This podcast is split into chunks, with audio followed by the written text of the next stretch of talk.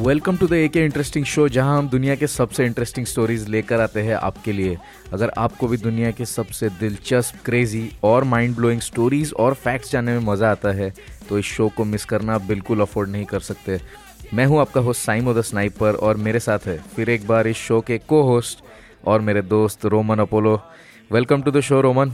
Hi Samo नमस्ते हमारे listeners को और स्वागत है आपका हमारे पॉडकास्ट में। ओके सो नया हफ़्ता और एक नया एपिसोड और फुल्ली गियर्ड अप है, तैयार है आज के एपिसोड की रिकॉर्डिंग के लिए। तो मैं आज एक बहुत ही मज़ेदार स्टोरी लेकर आया हूँ। रेयरली हमें ऐसी स्टोरीज मिलती है जहाँ पर कि कोई मिस्ट्री हो और वाकई उसका कोई सोल्यूशन भी मिलता हो। तो मेरे पास आज एक ऐसी स्टोरी है, जो एक मिस्ट्री है, काफ़ी सालों तक मिस्ट्री रही और फाइनली वो सॉल्व भी हुई। तो उसके बारे में मैं बताऊँगा, लेकिन तू क्या लेकर आया आज, ये बता। कोइंसिडेंटली मेरा जो आज का टॉपिक है, वो भी एक मिस्ट्री ही है। और मैं एक बात करूँगा, एक ऐसे प्राचीन शहर के बारे में, जो एक समय में वर्ल्ड का one of the biggest city माना जाता था। बट ये पूरे शहर एबेंडेंट हो गया, या लोगों ने इसको एबेंडेंट कर दिया था। और हम लोग आज डिस्कस करेंगे कि ऐसे क्या कारण हो सकते हैं कि इसके पीछे, कि इतने बड़े शहर एक खंडर जैसा बन गया था और लोगों ने इसको छोड़ के चले गए थे।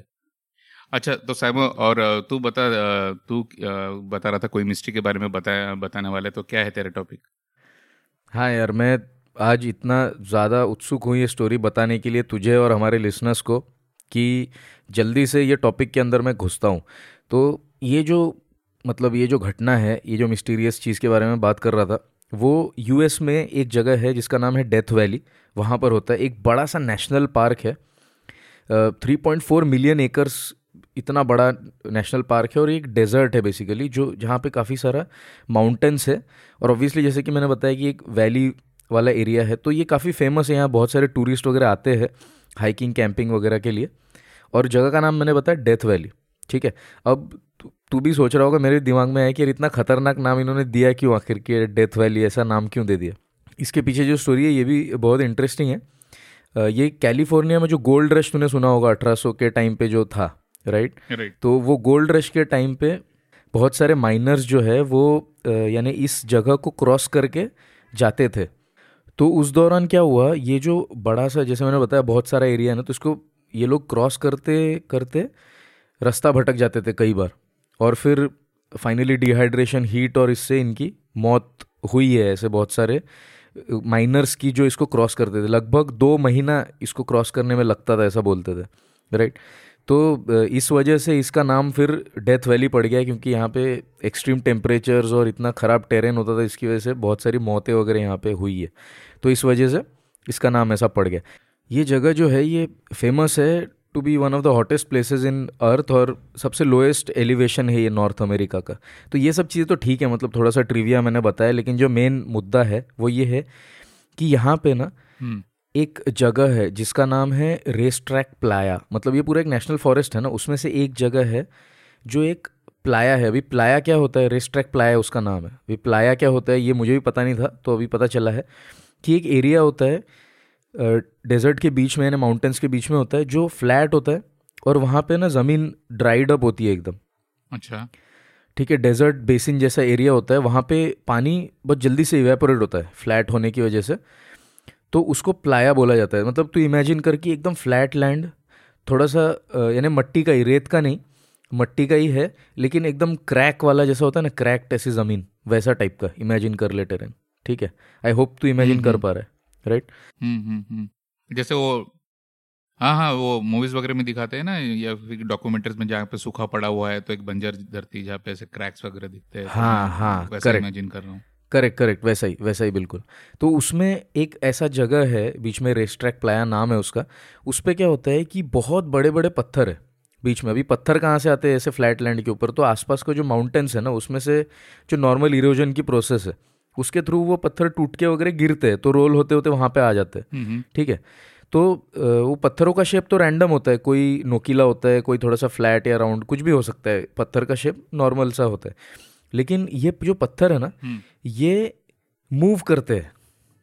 उस फ्लैट जगह के ऊपर ये मूव करते हैं। ठीक है तो ये क्या बात कर सबसे हाँ तो ये सबसे इंटरेस्टिंग और एकदम मिस्टीरियस चीज़ है क्योंकि ये कैसे मूव करते हैं किसी को पता नहीं था। अब तू इमेजिन कर सकता है उस तरह का जो मैंने एक लैंडस्केप तुझे डिस्क्राइब किया उसके बीचों बीच एक बड़ा सा पत्थर है जिसका वज़न हम्म। यानी टनों में भी जा सकता है। ठीक है थोड़े मीडियम साइज़ से लेकर के तो टनों तक भी जा सकते हैं। इसके पीछे अगर तू देखेगा ना तो वो अपने ट्रैक्स छोड़ते हुआ जाता है। यानी ऐसा नहीं है कि किसी ने उठा के रख दिया वहाँ पे और ऐसा। हम्म मतलब जैसे कोई उसको घसीट के लेके जा रहा है। हाँ सॉर्ट ऑफ़ लेकिन अगर घसीट के लेके जाएगा तो उसके पैरों के निशान भी आएँगे राइट तो वैसा नहीं दिखता है सिर्फ़ पत्थर का निशान दिखता है। मैंने अगर भूत भूत होगा तो भूतों का थोड़ी आता है। वैसा ही है वैसा ही कुछ है। तो मैं बताता हूँ मतलब तू सुनेगा फ़र्स्ट टाइम तो ऐसा ही लगेगा कि यार ये तो इम्पॉसिबल है कि ये बिल्कुल हो ही नहीं सकता। तो कुछ कुछ जो पत्थर है ना वो जो काफ़ी बड़े वाले पत्थर है उन्होंने पंद्रह सौ फीट तक के अपने पीछे ट्रैक छोड़े हैं। ठीक है? और ये ट्रैक सारे सीधे भी नहीं होते। कभी कभी ऐसे जिगजैग भी होता है थोड़ा सा ऐसा सीधा गया फिर लेफ़्ट में मुड़ गया फिर राइट में मुड़ गया ऐसा भी होता है। तो एकदम स्ट्रेट नहीं है ट्रैक्स हमेशा। हम्म लेकिन एक चीज़ इसमें नोट करने वाली है कि जो पत्थरों का जो मतलब बॉटम जो कांटेक्ट में है मट्टी के साथ में वो पार्ट अगर रफ है ना ठीक है तो वो स्ट्रेट स्ट्रेट ट्रैक छोड़ता है हमेशा।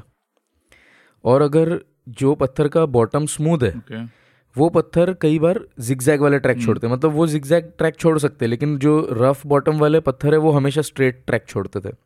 और अर्ली 1900 से इसके ऊपर जो है स्टडी और इसको देखने का शुरू हो गया था कि क्या क्या हो सकता है इसके पीछे रीज़न और बहुत सारे थियरीज प्रपोज भी किए। नहीं नहीं, सही में मतलब ये सुनने के लिए मैं ये हूँ, क्या क्या थेरीज हो सकते हैं इसके पीछे? मैं तो सोच रहा था कि जो माइनर्स उधर तो बोल रहा था ना क्रॉस करते थे। सपोज़ वो जगह पे और वो जगह रेस्ट करने के लिए भी अच्छी होगी शायद कंपेयर टू डेजर्ट तो सोच वो रेस्ट कर रहे होगे और फिर सुबह उठ के उन्होंने देखा कि जो पत्थर इधर था वो उधर नहीं है लेकिन कहीं और शिफ्ट हो गया तो क्या फट गई होगी उनकी? ये जो तू बोल रहा है ना ये किसी मूवी का एक सीन बन सकता है डेफिनेटली लेकिन वो माइन हाँ यार लेकिन वो माइनर्स के टाइम पे भी होता ही होगा ना ऐसा। अच्छा हाँ एक बात मैं बताना भूल गया कि इन पत्थरों को एक्चुअली हिलते हुए किसी ने कभी देखा नहीं? मतलब जब लोग हैं उसके सामने कभी हिला नहीं है पत्थर। अच्छा। यानी ऐसा हुआ है कि कल यानी आज देखा कि पत्थर ये पोजीशन पे कल सुबह आया तो देखा पोजीशन चेंज हो गई लेकिन सामने कभी हिला नहीं है। नहीं तो इसका मतलब यही हो सकता है कि जो उसका मूवमेंट है वो इतना स्लो है क्या आ, वो किसी ने ऐसा ना किसी को समझ में नहीं होगा क्या लेकिन वो स्लोली हल्का मूव हो रहा होगा। ये एक थेरी हो सकती है। हो सकता है हो सकता है जैसे तू बोल रहा है। तो जैसा कि मैंने बताया कि 1900 से इसके पीछे स्टडी जो है चल रही है लेकिन ये मिस्ट्री फाइनली सॉल्व हुई है 2013 में ठीक है? तो मैं थोड़े से इसके जो दूसरे थियरीज होते हैं ना वो मैं बताता हूँ तुझे क्या है। तो ऑब्वियसली जब भी इस तरह का कोई फिनोमिना होता है तो सबसे पहले कल्प्रिट क्या होता है? तूने बहुत बार सुना होगा इसके बारे में कहीं कोई ऐसा जगह होता है जहाँ अगेंस्ट ग्रेविटी कोई चीज़ जाती है। बराबर। तो सबसे पहला जो थियरी लोग लगाते हैं अ, वो होता है कि इस जगह पे ग्रेविटेशनल फ़ील्ड थोड़ी सी अलग बिहेव करती है और उस वजह से पत्थर हिलते हैं। हाँ करेक्ट मैं भी ऐसे कुछ सोच रहा था। हर हर बार ये एक थियरी हर बार ये एक थियरी तो आती है हमेशा कि यार इस हाँ। ये बर्म्यूडा ट्रायंगल में मैग्नेटिक फ़ील्ड थोड़ी अलग है अर्थ की। नहीं अभी तूने ये थेरी एकदम पहले से प्रपोज पहले ही बता दिया तो मेरे ख्याल से इस ये मतलब शायद ये रीज़न नहीं होगा इसके ये मिस्ट्री का। ऑब्वियसली ये रीज़न तो है नहीं। क्योंकि ग्रेविटेशनल फ़ील्ड जो है ग्रेविटी मास के ऊपर डिपेंड करती है और अर्थ का जो मास है, वो मतलब ओवरऑल कांस्टेंट है और जो ऑब्जेक्ट है, उसका मास भी कांस्टेंट है। तो ऐसा कोई हो नहीं सकता है कहीं पे कि ग्रेविटेशनल फ़ील्ड अर्थ के किसी पार्ट में बिल्कुल अलग काम करे।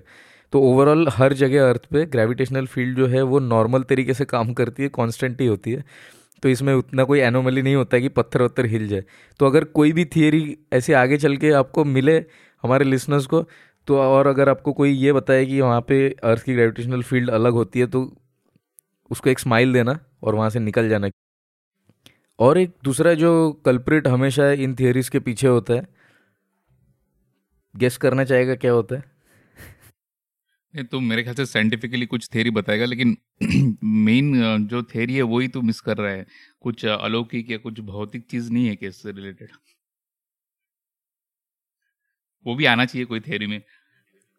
एग्जैक्टली exactly, वही है अगली थियरी अगली थियरी है एलियंस तो एलियंस तो- मज़ा आ रहा है। हाँ तो एलियंस तो होना ही है। हर थियरी के पीछे एलियंस एलियंस को जब कोई काम नहीं होता है तो वो बेसिकली अर्थ पे आते हैं।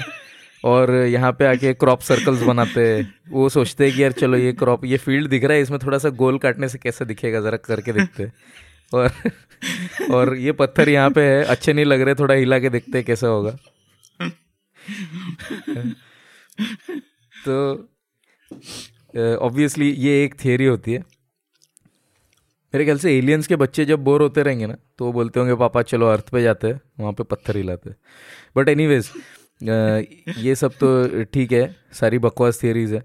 हम्म। लेकिन कुछ लोगों ने जो एक्सप्लेन करने का ट्राई किया हुआ है उसमें से एक ऐसा था कि बहुत तेज़ हवाएँ वहाँ पे चलती है जिसकी वजह से शायद पत्थर मतलब मूव करते होंगे या स्लाइड कर जाते होंगे बट उसका कोई एविडेंस ऑब्वियसली मिला नहीं है। मैंने भी ऐसा कभी सुना नहीं है कि किसी फ्लैट लैंड के ऊपर पत्थर पड़ा है और वो घसी मतलब लिटरली घसीटा जा रहा है ज़मीन के ऊपर because of such strong winds तो ऐसा कुछ है नहीं। तो वो थियरी ऑब्वियसली डीबंक हो गई। दूसरा एक थियरीज था कि वहाँ पे शायद फ्लडिंग होती होगी बीच बीच में कभी जिस वजह से वो पत्थर ड्रैग किए जाते होंगे बट ऑब्वियसली उस जगह पे कभी ऐसे फ्लड्स वगैरह कुछ आए नहीं है। और दूसरा चीज़ है कि कभी कभी जो पत्थर है ना वो अपहिल भी गए हैं मतलब अगेंस्ट ग्रेविटी बोल सकते हैं। तो स्लोप के ऊपर चढ़ गया है पत्थर ऐसा भी पाया गया। तो फ्लड्स के केस में तो हमेशा तू इमेजिन कर सकता है कि पत्थर हमेशा डाउन डाउन हिल ही जा सकता है ना?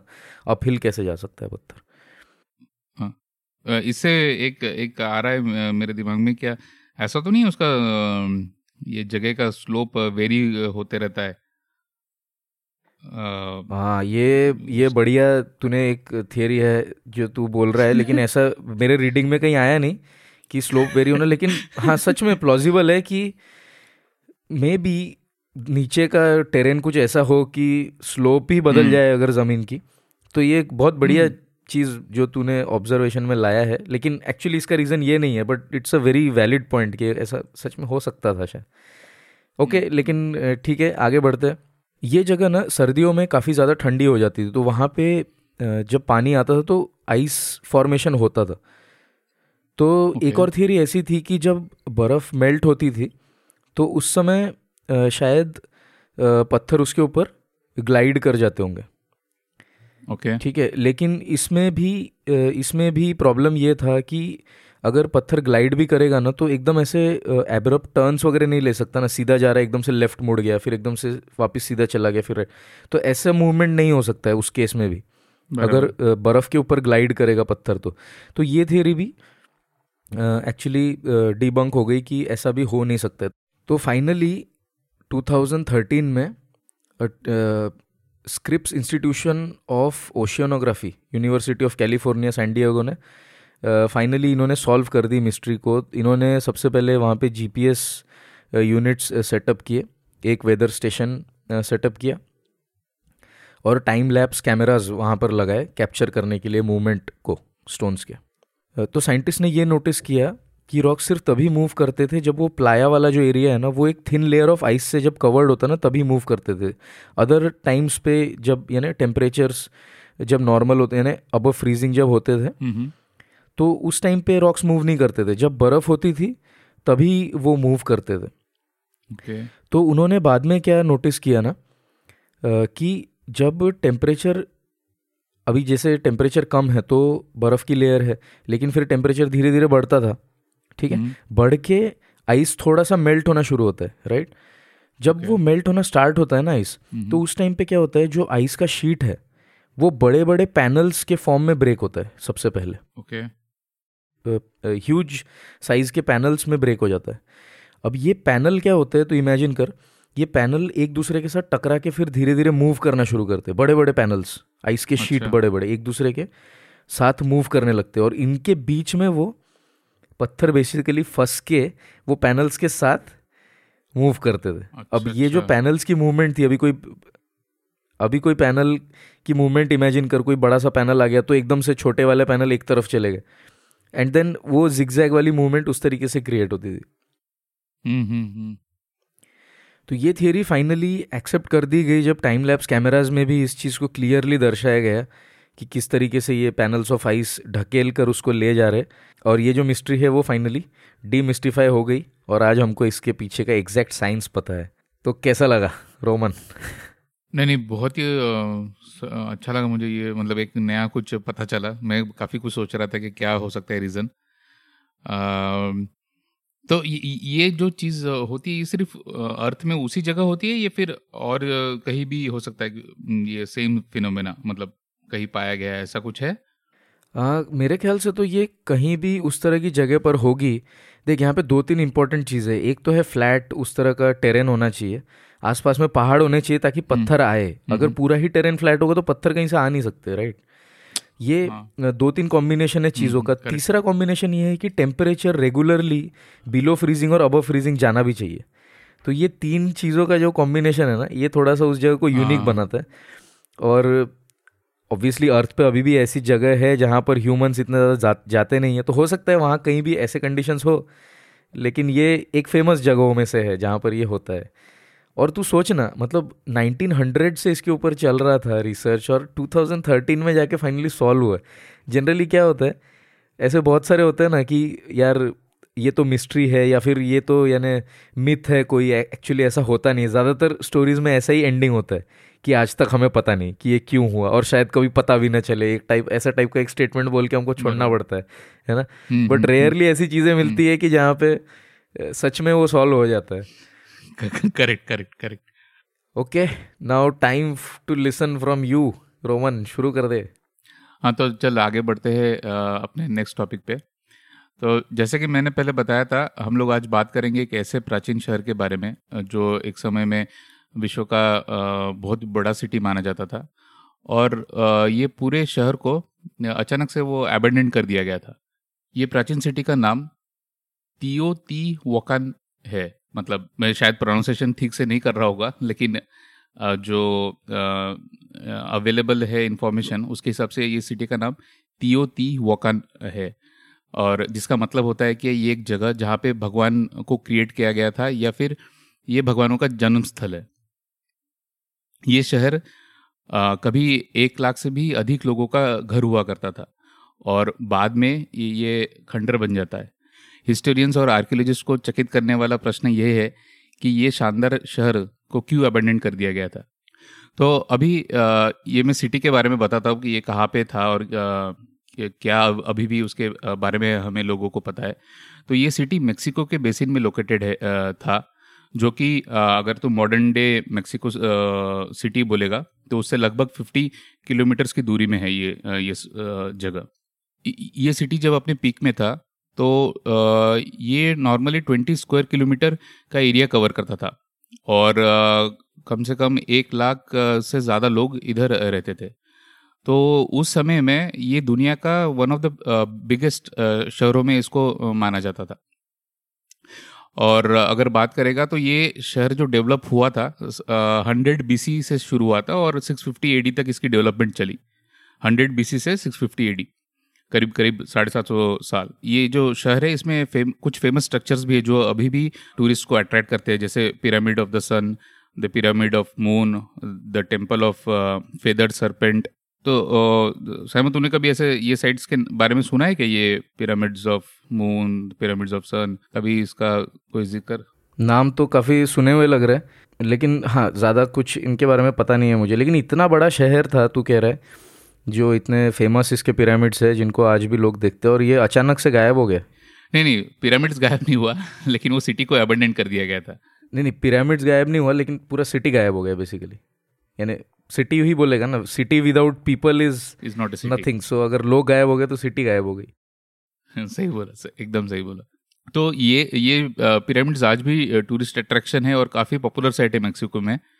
और सिटी से भी काफ़ी पा, पास है जो उनका कैपिटल सिटी है मैक्सिको सिटी उससे जस्ट फिफ्टी किलोमीटर्स अवे है ये साइट तो ये जो अभी अभी तूने पिरामिड्स की बात की ना तो ये पिरामिड्स ऑफ़ मून और पिरामिड्स ऑफ़ सन ना, इसमें काफ़ी एविडेंस मिले, जिससे अपने को ये पता चलता है कि इसमें सैक्रिफिशियल ह्यूमन सेक्रीफाइस होता था। अगर तुझे याद एक मूवी भी आई थी एपोकलिप्टो जो मेक्सिको में जो प्री कोलम्बियन एरा है उसके बारे में था वो जहाँ ह्यूमन सेक्रीफाइस दिखाया गया था। तो यहाँ पे भी ये जो पिरामिड्स है इसमें भी मेल गिब्सन का डायरेक्टर हाँ मेल गिब्सन डायरेक्टर और बहुत ही सही बहुत ही अच्छी मूवी थी। मतलब मैं लिसनर्स को बोलूँगा अगर उन्होंने ये मूवी नहीं देखी होगी तो ज़रूर आप देख सकते हैं। और प्री कोलम्बियन एरा के बारे में आप जान सकते हैं कि एक्चुअली अमेरिका में में क्या होता था। और मैं ये ज़िक्र टर्म यूज़ कर रहा हूँ प्री कोलम्बियन एरा मतलब कोलंबस के अमेरिका में पैर देने के पहले का जो एरा है, उसको प्री कोलम्बियन एरा कहते हैं।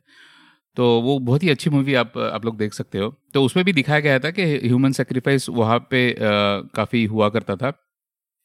और जो वहाँ पे अवशेष मिले ना, उससे ये भी पता चलता है कि ये जो ह्यूमन सेक्रीफाइस किए गए थे ना, वो वेरियस वो एक ही लोकेशन के लोग नहीं थे। काफ़ी मतलब फैले हुए थे वेरियस रीजन से आए हुए थे और मे भी प्रिजनर्स होंगे। और ये सिटी जो पाया गया है ना मतलब आर्कियोलॉजिस्ट और हिस्टोरियंस को, ये दिखाता है कि ये बहुत परफेक्टली डिज़ाइन था मतलब इसके सड़कें, घरे इवन इसमें मल्टी स्टोरी बिल्डिंग्स भी पाए गए हैं। यहाँ और एक फ़ेमस जगह है, जो अभी भी है उसको कहते हैं एवेन्यू ऑफ़ डेड तेरे वो डेथ वैली जैसे ही एक और एक टर्म है एवेन्यू ऑफ़ डेड तो ये एक्चुअली क्या है, ये एक फोर किलोमीटर लंबा रास्ता है, और इसके दोनों ओर ना टॉम्स है। और ये जो रास्ता है ये जितने भी पिरामिड्स है या फिर वो सिटी के मेन स्ट्रक्चर्स को कनेक्ट करती है। But the important thing is दोनों साइड वो रास्ते के uh, दोनों और टॉम्स uh, है। इसीलिए शायद uh, बाद में एक सिविलाइजेशन इसको uh, ये सिटी पे सेटल करती है। और उन्होंने इस uh, रास्ते को एवेन्यू ऑफ़ डेथ का नाम दिया था। ये भी पाया गया है कि ये जो सिटी है तियो ती ये ट्रेड का एक मेन सेंटर था, जिसमें ऑप्सीडियन पॉट्री टेक्सटाइल ये चीज़ों का लेन देन होता था।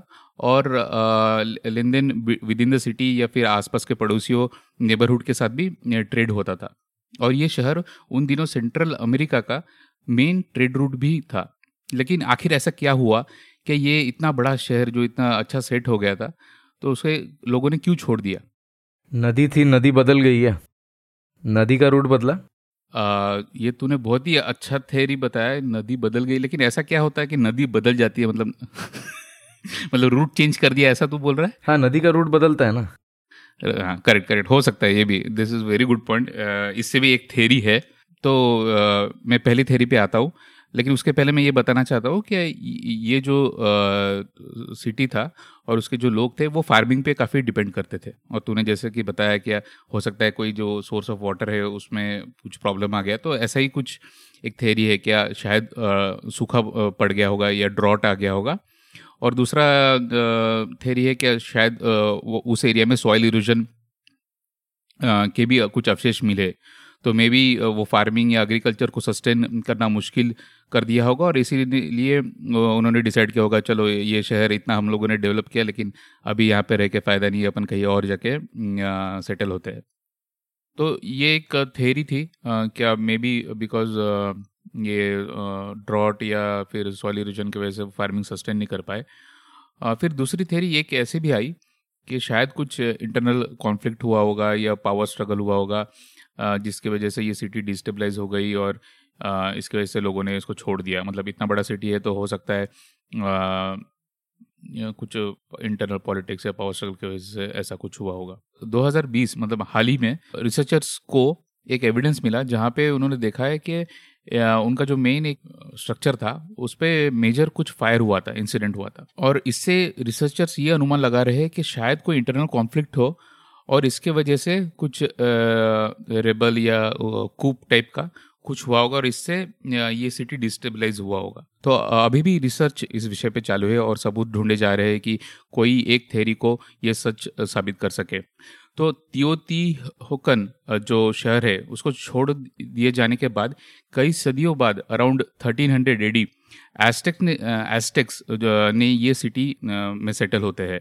तो एस्टेक्स एक बड़ी सिविलाइजेशन है सेंट्रल अमेरिका की जो 1300 सदी के बाद डेवलप हुई थी। तो वो लोग ये सिटी को बाद में सेटल होते हैं। तो करीब 650 एडी से 1300 एडी तक करीब 700 साढ़े सात सौ साल ये सिटी पूरी एबेंडेंट रही। एस्टेक्स मानते थे कि ये जगह एक ऐसी जगह है जहाँ पे भगवान को क्रिएट किया गया है और पूरे ब्रह्मांड का निर्माण भी इधर ही हुआ था। और इसीलिए ये सिटी को उन्होंने ये तियोती हुकन का नाम दिया था। अभी प्राचीन सिटी में जो था उसका एक्चुअल नाम तो पता नहीं, लेकिन ये जो नाम एस्टेक्स जो 1300 सदी में आके यहाँ पे सेटल हुए थे, उन्होंने ये नाम दिया था उन ये सिटी को। और एस्टेक्स ये भी मानते थे कि जो भी ये जो पिरामिड्स है पिरामिड्स ऑफ़ सन मून और जितने भी पिरामिड्स उधर बने हुए हैं, वो उनके पूर्वज, जो टोल्टेक्स उनके टॉम्स है ये। एस्टेक्स फिर बाद में खुद का कैपिटल सिटी एस्टेब्लिश करते हैं। लेकिन वो यहाँ पे नहीं मैक्सिको सिटी में करते जो अभी प्रेजेंट डे मैक्सिको है। लेकिन वो अपने जो रिलीजियस सेरेमनी या रिलीजियस फ़ंक्शंस अभी भी उसी प्राचीन शहर या तियोतिहुकान में करते थे। और वहाँ से उन्होंने अपने संस्कृति में काफ़ी रिचुअल्स या स्ट्रक्चर या आर्ट वहाँ से वो लोग उठाते हैं और इंस्पायर होते हैं। आज हुकान एक यूनेस्को वर्ल्ड हेरिटेज साइट है और मेक्सिको में सबसे पॉपुलर टूरिस्ट डेस्टिनेशन में एक माना जाता है। हुकान के डिक्लाइन का मिस्ट्री अभी भी आर्कियोलॉजिस्ट एंड हिस्टोरियंस को फैसिनेट करती है बट एक बात स्पष्ट है कि ये प्राचीन शहर ह्यूमन सिविलाइजेशन का एक रिमार्केबल अचीवमेंट था। और इसकी लेगेसी आर्ट आर्किटेक्चर और कल्चर के क्षेत्र में अभी भी जीवित है। वाह यार, क्या ज़बरदस्त स्टोरी थी। मतलब एक सिटी थी और इतनी प्रॉस्परस थी और उसके बाद नहीं थी। हम लोग कई बार यानी अपने सिविलाइजेशन में भी, अभी हम लोग इसको अपनी जो अभी सपोज़ इंडिया है तो उसको हम लोग ऐसे ये समझते हैं ना कि यार ये तो कांस्टेंट है, ये कभी चेंज नहीं हो सकती। क्योंकि इतने शॉर्ट स्पैन ऑफ़ टाइम में शायद हम लोग उसको ऑब्ज़र्व नहीं कर पाते। लेकिन फॉर एग्ज़ाम्पल सपोज़ अचानक क्लाइमेट में ऐसा कोई चेंज आ जाए कि यहाँ पे बारिश होना ही बंद हो जाए तो ऑब्वियसली मूव करना पड़ेगा लोगों को। डेजर्ट में तो इस तरीके से रहें तो सब कुछ बदल सकता है। एवरीथिंग इज़ टेम्पोररी तो ये स्टोरी सुन के तो मुझे यही लगा कि many of the things which we take for granted might not be permanent तो वो बदल भी सकती है वो चीज़ है ना? हाँ यार और वो भी मैं एक सोचता हूँ कि देख वो 650 फिफ्टी से 1300 तक वो सिटी वैसे ही पड़ी थी जैसे कि एक खंडर बन गई थी सात सौ साढ़े सात सौ साल। तो पता नहीं ये किसी को वो ढूंढ के मिला नहीं ये सिटी या फिर लोग उस पर जाना नहीं चाहते थे। ये भी एक एक मिस्ट्री है कि क्यों ये इतने साल तक वो ऐसे खाली पड़ा रहा इतना सारा डेवलप किया हुआ चीज़। हम्म, हम्म। ये हिस्ट्री की स्टोरी सुनने में और स्पेशली तेरे मुँह से सुनने में ना बहुत मज़ा आता है, क्योंकि तेरा तेरा यानी फ़ील्ड है वो मेरे ख्याल से तेरा एरिया ऑफ़ एक्सपर्टीज़ है तो बहुत बढ़िया लगता है सुनने को। बट नाइस ओके तो हमारी दोनों की स्टोरीज कंप्लीट हो चुकी है और अब हम चलते हैं हमारे अगले सेक्शन में जो कि है। हाँ तो अभी मेरे फेवरेट सेक्शन के बारे में बात कर रहे हैं मिथ बस्टर तो बता, आज क्या लेके आया तू मिथ बस्टर में? ओके okay, तो आज मैं एक ऐसा मिथ बस्टर लेके आया हूँ जो मैंने बचपन से लेके बड़े होने तक बहुत बार सुना हुआ है कि ह्यूमंस अपने ब्रेन का सिर्फ़ टेन परसेंट यूज़ करते हैं। मतलब नॉर्मल लोग एवरेज लोग हमारे जैसे लोग ब्रेन का सिर्फ़ टेन परसेंट यूज़ करते हैं। और जो बहुत बड़े जीनियस होते हैं वो बारह परसेंट यूज़ करते समथिंग लाइक दैट ऐसा सुना है ना? तूने सुना है कि नहीं? हाँ हाँ बहुत सुना हूँ। बहुत सुना ऐसे मूवी भी कुछ बना है कि अगर मूवीज़ में भी मैंने ऐसा डायलॉग सुने कि अगर ह्यूमन ये पूरा अपना ब्रेन पूरा यूज़ कर सकता है तो काफ़ी आगे बढ़ सकता है। एक मूवी भी बनी थी मुझे नाम याद नहीं आ रहा है। एक लेडी रहती है उसको पावर मिल जाती है कि वो अपना ब्रेन पूरा हंड्रेड परसेंट यूटिलाइज कर सके और वो फिर एक सुपर हीरो जैसा कोई अच्छा। बन जाती है। तो ये बहुत काफ़ी कॉमन मिथ मिथ मुझे पता नहीं ये मिथ है कि नहीं बट uh, अभी तक तो मैंने यही सुना है कि ऐसा होता है कि ह्यूमंस हाँ, अपने ब्रेन्स को फुल यूटिलाइज नहीं कर सकते और ये जो भी बहुत ही कम पैमाने में हम लोग यूज़ कर सकते हैं हाँ, तो जनरली देख मतलब बात में क्या बोलेंगे? अभी बात को सही तरीके से शायद बोला नहीं जाता होगा लेकिन एक हमेशा से एक स्टेटमेंट मिलता है कि दस परसेंट यूज़ करते हैं जो जीनियस होता है वो शायद दो या तीन परसेंट ज़्यादा यूज़ कर ले तो देखो आइंस्टाइन जैसा कोई बन जाता है या विवेकानंद जैसा कोई बन जाता है समथिंग लाइक दैट लेकिन ये बात मिथ है ऐसा कुछ है नहीं कि कोई दस परसेंट यूज़ करता है कोई बारह करता है ऐसा कुछ नहीं है। तो जो न्यूरो साइंटिस्ट है उन्होंने इसको डिबंक किया है और इन रियलिटी हम्म। हम लोग अपने ब्रेन के सारे ही पार्ट्स को यूज़ करते हैं। ऑब्वियसली पूरा हंड्रेड परसेंट ब्रेन ही यूज़ किया जाता है हर किसी के द्वारा। ऑब्वियसली सारे पार्ट्स एक साथ यूज़ नहीं होते कोई पार्ट किसी समय ज़्यादा डोमिनेट करता है नहीं करता। इस तरीके का होता है। तो जैसे कि तूने बताया कि मीडिया और पॉपुलर कल्चर इन जगहों पर अक्सर ये चीज़ को यू नो प्रोपेगेट किया जाता है कि ऐसा कुछ है। ब्रेन के जो डिफरेंट हिस्से हैं, उनको, वो अपना डिफरेंट फ़ंक्शंस निभाते हैं, जैसे कि लैंग्वेज मूवमेंट विजन इनके लिए अलग अलग पार्ट्स ऑफ़ ब्रेन यूज़ होते हैं। और जब कोई पार्ट यूज़ नहीं होता, ज़्यादा मतलब एक्टिवली यूज़ नहीं भी हो रहा होता, तब भी एक नॉर्मल कॉग्निटिव फंक्शनिंग के लिए वो पार्ट का स्टिल भी एक बहुत इंपॉर्टेंट रोल होता है। तो ओवरऑल कहने का मुद्दा यही है कि सारा ही ब्रेन यूज़ होता है। ऐसा कुछ नहीं है कि ninety percent of the brain बिल्कुल यूज़ ही नहीं हो रहा और बस ऐसे ही पड़ा हुआ है दिमाग में। तो ऐसा कुछ है नहीं पूरा ही ब्रेन यूज़ होता है। दूसरी बात ये भी है कि अगर किसी भी छोटे से पार्ट के भी ब्रेन को अगर नुकसान पहुँचे किसी वजह से किसी का कोई एक्सीडेंट हो जाए या कुछ हो जाए जिस वजह से कोई छोटा सा पार्ट भी अगर ब्रेन का अफेक्ट हो जाता है तो ये पाया जाता है क्लियरली कि उसका जो फंक्शनिंग है डे टू डे फंक्शनिंग में उसका अफेक्ट कर जाता है वो चीज़। तो ऑब्वियसली इससे भी यही पता चलता है कि हर पार्ट जो है ब्रेन का वो बहुत इंपॉर्टेंट होता है और एक बहुत ही इंट्रिकेट और डेलिकेट एक ऑर्गन है हमारा, जो सबसे इंपॉर्टेंट है ह्यूमंस के लिए, वो हमारा ब्रेन है। तो मतलब ये सुनने के बाद ना मुझे ऐसा लगता है कि गाड़ी अगर स्लो चल रही है तो कोई कहे कि यार तुम अपनी गाड़ी का दस परसेंट ही यूज़ करो अपनी इंजन का दस ही परसेंट यूज़ करो तो ऐसा नहीं है ना कि गाड़ी स्लो चल रही गाड़ी फास्ट चलाने के लिए हम्म। यानी जो करना है वो करना पड़ेगा आपको गियर चेंज करना पड़ेगा वो सेकंड गियर पे पड़े हो तो ऐसा नहीं है कि दस ही परसेंट यूज़ हो रहा है गाड़ी तो पूरी यूज़ हो रही है ना ये ये फिर ऐसा शब्दों का हेर फेर बोला जा सकता है क्या मतलब हो मतलब यहाँ ब्रेन तो फुल यूज़ होता है लेकिन जो अपनी क्षमता है जैसे तूने बताया कि गाड़ी की क्षमता है कि उसको हंड्रेड किलोमीटर्स पर आवर में चला सकते हैं तो हम लोग उतना यूटिलाइज नहीं करते हैं या फिर मे भी कुछ लोग आलसी होते हैं, वो इतना सोचने चाहते नहीं है। तो इसके वजह से ऐसे मिथ ऐसे मिथ नहीं, ऐसे स्टेटमेंट्स आए हैं कि लोग टेन परसेंट ही अपना ब्रेन यूज़ कर सकते करते हैं। तो क्या है एक्चुअली मतलब हम्म। देख, ऐसा मतलब बोल सकता है कि हम लोग या जो एवरेज लोग हैं, वो अपने ब्रेन को एवरेज एफिशिएंसी के साथ यूज़ कर सकते हैं। ऐसा मैं बोल सकता हूँ कि एवरेज एफिशिएंसी के साथ यूज़ करते हैं. बट वो जो लोग होते हैं बहुत ज़्यादा एक तो ऑब्वियसली हार्ड वर्क तो है ही उसमें कि आप अगर लेज़ी हो तो obviously you can't become a scientist और जो यानी top level scientist who is doing top level science ठीक है? तो आइंस्टाइन जैसा आप कर नहीं पाओगे तो वो अपने ब्रेन को डेफिनेटली बहुत ज़्यादा एफिशिएंटली यूज़ करते होंगे. But it's not just about the brain right वो it's all about the hard work और कितना वो उसके पीछे एफर्ट पुट वो भी फैक्टर है इसमें. करेक्ट करेक्ट तो चल अभी मूव करते हैं हमारे नेक्स्ट पार्ट जो कि द मेन पार्ट बोल सकता है द क्विज मेन पार्ट तो जो मुझे याद है जो लास्ट एपिसोड में हम लोगों के बीच में वन वन का टाई हुआ था तो इस बार देखते हैं कौन जीतता है आज के एपिसोड में। तो मैं तो रेडी हूँ यार। अच्छा तो मैंने मैंने चैट जीपीटी को पूछा generate four fun facts based quiz questions do not reveal the answers give four option for each question तो ये क्वेश्चन जनरेट हो गया है पहला वाला। रेडी रेडी तो बता। How many hearts does an octopus have options चाहिए तुझे या पता है ऑलरेडी नहीं मुझे नहीं पता है लेकिन तूने पूछा है तो एक से ज़्यादा होगा इतना पता है। तो ऑप्शन दे दे यार। वन टू थ्री फोर बता।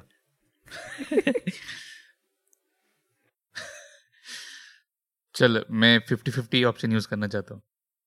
चल इधर लाइफ लाइन नहीं है कुछ। फिफ्टी फिफ्टी ऑप्शन अच्छा तो आ, मैं नॉर्मली इवन नंबर्स को प्रेफर करता हूँ तो आइधर टू और फोर होगा। तो क्योंकि मेरा दिल भी बड़ा है तो मैं बड़े नंबर के साथ जाना चाहता हूँ। Four four.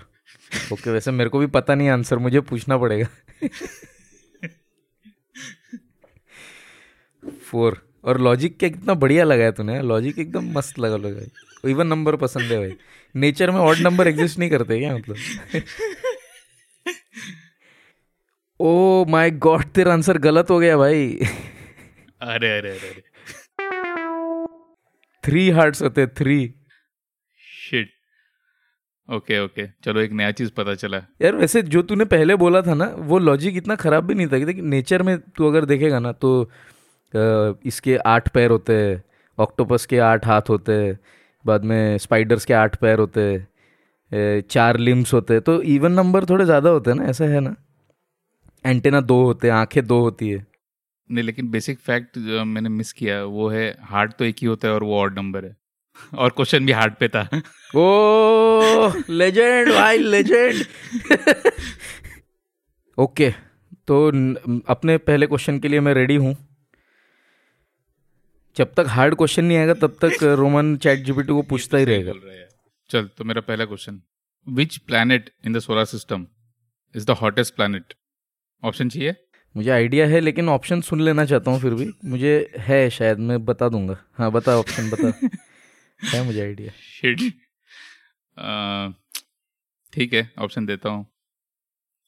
A Mars B Earth three sorry C Venus D Mercury Earth तो ऑब्वियसली नहीं है क्योंकि अर्थ पे हम है और मार्स तो हमसे हॉटर है ये मैं जानता हूँ। लेकिन कितना गर्म होता है यार समर में भी इधर। Obviously but nothing compare to the other two options obviously देख मार्स पे पानी वानी की खोज हो रही है तो डेफिनेटली मार्स नहीं हो सकता। अब कन्फ्यूज़न जो तू मेरे को क्रिएट करने की कोशिश कर रहे हो, मैं जानता हूँ कि मर्क्यूरी सबसे पास है ना सन के। इसलिए तू मुझे कन्फ्यूज़ करने की कोशिश कर रहा है, लेकिन फ़न फैक्ट यही है कि वीनस सबसे गर्म होता है, क्योंकि क्योंकि वहाँ पे ग्रीन हाउस गैसेस की मात्रा इतनी ज़्यादा है कि वो टेम्परेचर्स को बहुत ज़्यादा ऊपर पहुँचा देता है। I hope I am correct yeah yeah you are correct मुझे और तेरे को साइंस रिलेटेड पूछना नहीं चाहिए था ये मेरी गलती थी। यस एकदम करेक्ट मतलब नॉर्मली यही अनुमान लगाया जाता है क्या क्योंकि मरकरी एकदम सन के पास है तो वो सबसे हॉटेस्ट प्लानट होना चाहिए बट ऐसा नहीं है। Venus is the hottest planet क्योंकि जैसे तूने बताया ग्रीन हाउस इफ़ेक्ट की वजह से। मे भी हम लोग ये कवर कर सकते हैं इसके साइंटिफिक रीजंस के बारे में किसी और एपिसोड में। हम्म वीनस के बारे में बहुत सारे इंटरेस्टिंग फैक्ट्स है। जैसे कि वीनस का जो एक साल होता है ना वो एक दिन से छोटा होता है। उसका साल छोटा होता है दिन बड़ा होता है। Because of the speed of rotation and revolution हाँ और वो और कुछ वो ब्राइटेस्ट भी होता है तो वो क्यों होता है। तो मे बी हम लोग uh, कभी इस पर डीप जा सकते हैं कोई एपिसोड में। तो चल अभी स्कोर ज़ीरो वन है सॉरी वन ज़ीरो है। तो देखते हैं अगला क्वेश्चन क्या आता है। वन ज़ीरो नहीं भाई वो तो कंटिन्यूशन में चलेगा। अभी टू वन है स्कोर अच्छा चल। नहीं नहीं कभी तो फाइनल करना पड़ेगा। लेट से पाँच एपिसोड या टेन एपिसोड्स में एक एक एक तो टोटल अप करके नया एरा बनाना पड़ेगा ना नहीं तो नेक्स्ट uh, क्वेश्चन आया हुआ है। तेरे इंटरेस्ट एरिया का है शायद तू कर देगा। What is the smallest country in the world by land area? Monaco Nauru Vatican city San Marino ये भी गलत जाएगा मेरा लगता है। वेटिकन सिटी सुना था मैंने बहुत छोटा है। मोनेको तो नहीं होगा। बी और सी में कौन सा ऑप्शन बताया तूने?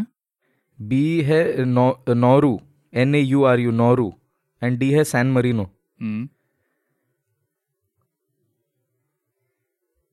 चल मैं सैन मरीनो के साथ जाता हूँ। Four San Marino fourth option okay मेरे ख्याल से मैंने ये भी तुक्का मारा है। तुक्का मारा ओके मेरे ख्याल से वेटिकन सिटी है क्योंकि बचपन में हम लोग जब ये एटलस में करते थे ना तो वेटिकन सिटी का आता था कम पॉपुलेशन मेरे को एग्जैक्ट आंसर मैं श्योर नहीं हूँ सर्च करते नहीं नहीं मुझे भी पहले वो लगा लेकिन उसके बाद इतने सारे कंट्रीज़ न्यूली डेवलप हुए ना इसलिए मुझे डाउट है कि कोई दूसरा होगा। ओके okay, ठीक है चेक करते हैं। Smallest smallest country in the world by land area the smallest country in the world is Vatican city unfortunately with a landmass of just 0.49 square kilometers. अच्छा स्कोर अभी भी टू टू ज़ीरो राइट नहीं two one चल ये question एक आया है chat GPT ने दिया है ये क्वेश्चन मुझे भी इसका आंसर नहीं पता लेकिन बहुत अजीब सा क्वेश्चन है। Which country consumes the most chocolate per capita option चाहिए? तेरे को पता है ऑलरेडी अरे नहीं पता है भाई कौन कितना चॉकलेट खाता है मुझे क्या पता? तो चल option A United States option B Germany option C Belgium option D Switzerland which country consumes the most chocolate per capita okay US obviously richest है काफ़ी। लोगों के पास पैसा ज़्यादा होता है लेकिन चॉकलेट कितना खाते होंगे पता नहीं। लेकिन एक तो है मैंने बेल्जियन चॉकलेट ज़रूर सुना है। लेकिन अब मुझे लग रहा है कि मैंने स्विस चॉकलेट भी सुना है। तो टोटली कंफ्यूज हूँ। हाँ एक्चुअली मैंने हाँ मैं आप मैं, मैं तुझे और कुछ बोल के कंफ्यूज नहीं करना चाहता हूँ लेकिन आ, मैंने भी स्विस चॉकलेट ज़्यादा सुना है कंपेयर टू बेल्जियम बट मुझे भी आंसर नहीं पता है तो देख है बेल्जियम या स्विट्ज़रलैंड इन दोनों के बीच में कंफ्यूज और एक ऑप्शन क्या था? यूएस के बाद वाला ऑप्शन क्या था? यूएस एंड जर्मनी जर्मनी था okay US Germany Belgium Switzerland but एक एक पॉइंट ये भी है कि जहाँ पे ज़्यादा उत्पादन होता है इसका मतलब ऐसा नहीं क्या वहाँ पे ज़्यादा कंज्यूम हो सकता है। फॉर एग्ज़ाम्पल तुझे मैंने बताया था कि कोका कोला सबसे ज़्यादा कंज्यूम एक सिटी मेक्सिको की एक सिटी में होता है। तो ये भी एक हो अ, सकता है हाँ वो भी हो सकता है बट मैं इस पॉइंट ऑफ़ व्यू से सोच रहा हूँ कि वो कोकोआ एक मेन इंग्रेडिएंट है। तो जहाँ पे जहाँ का चॉकलेट फ़ेमस होगा वहाँ शायद कोकोआ ज़्यादा बनता होगा और उस वजह से वहाँ पे चीप होगा। तो लोग अफोर्ड ज़्यादा कर पाते होंगे वो शायद हो लेकिन सकता है। लेकिन लेकिन कोकोआ ज़्यादा अफ्रीका में बनता है या यूरोप में? मुझे ये पता नहीं है बट मे बी हम लोग बाद में ओके देख तो एक। आंसर को चुनना है ना क्या लगाओ? बेल्जियम लगाओ स्विट्जरलैंड लगाओ। तू हम्म। बोल रहा है कि स्विस चॉकलेट ज़्यादा फ़ेमस है बेल्जियन चॉकलेट से।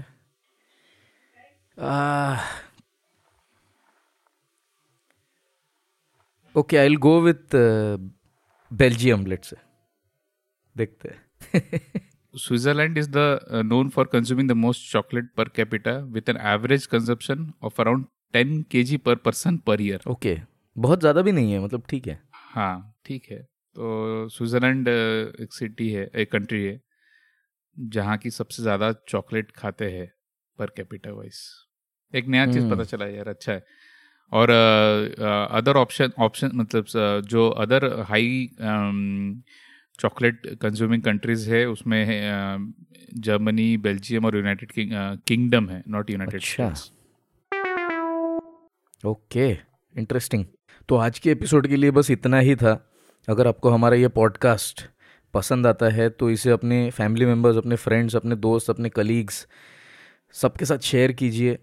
उनको इसके बारे में बताइए। यही सबसे अच्छा माध्यम है जिससे कि लोगों को हमारे बारे में पता चल सके और हमारी लिसनरशिप जो है वो थोड़ी सी बढ़ सके। इससे हमें बहुत सारा मोटिवेशन मिलता है, जब हम ये देखते हैं कि ज़्यादा से ज़्यादा लिसनर्स हमारे शो को सुन रहे और फॉलो कर रहे हैं।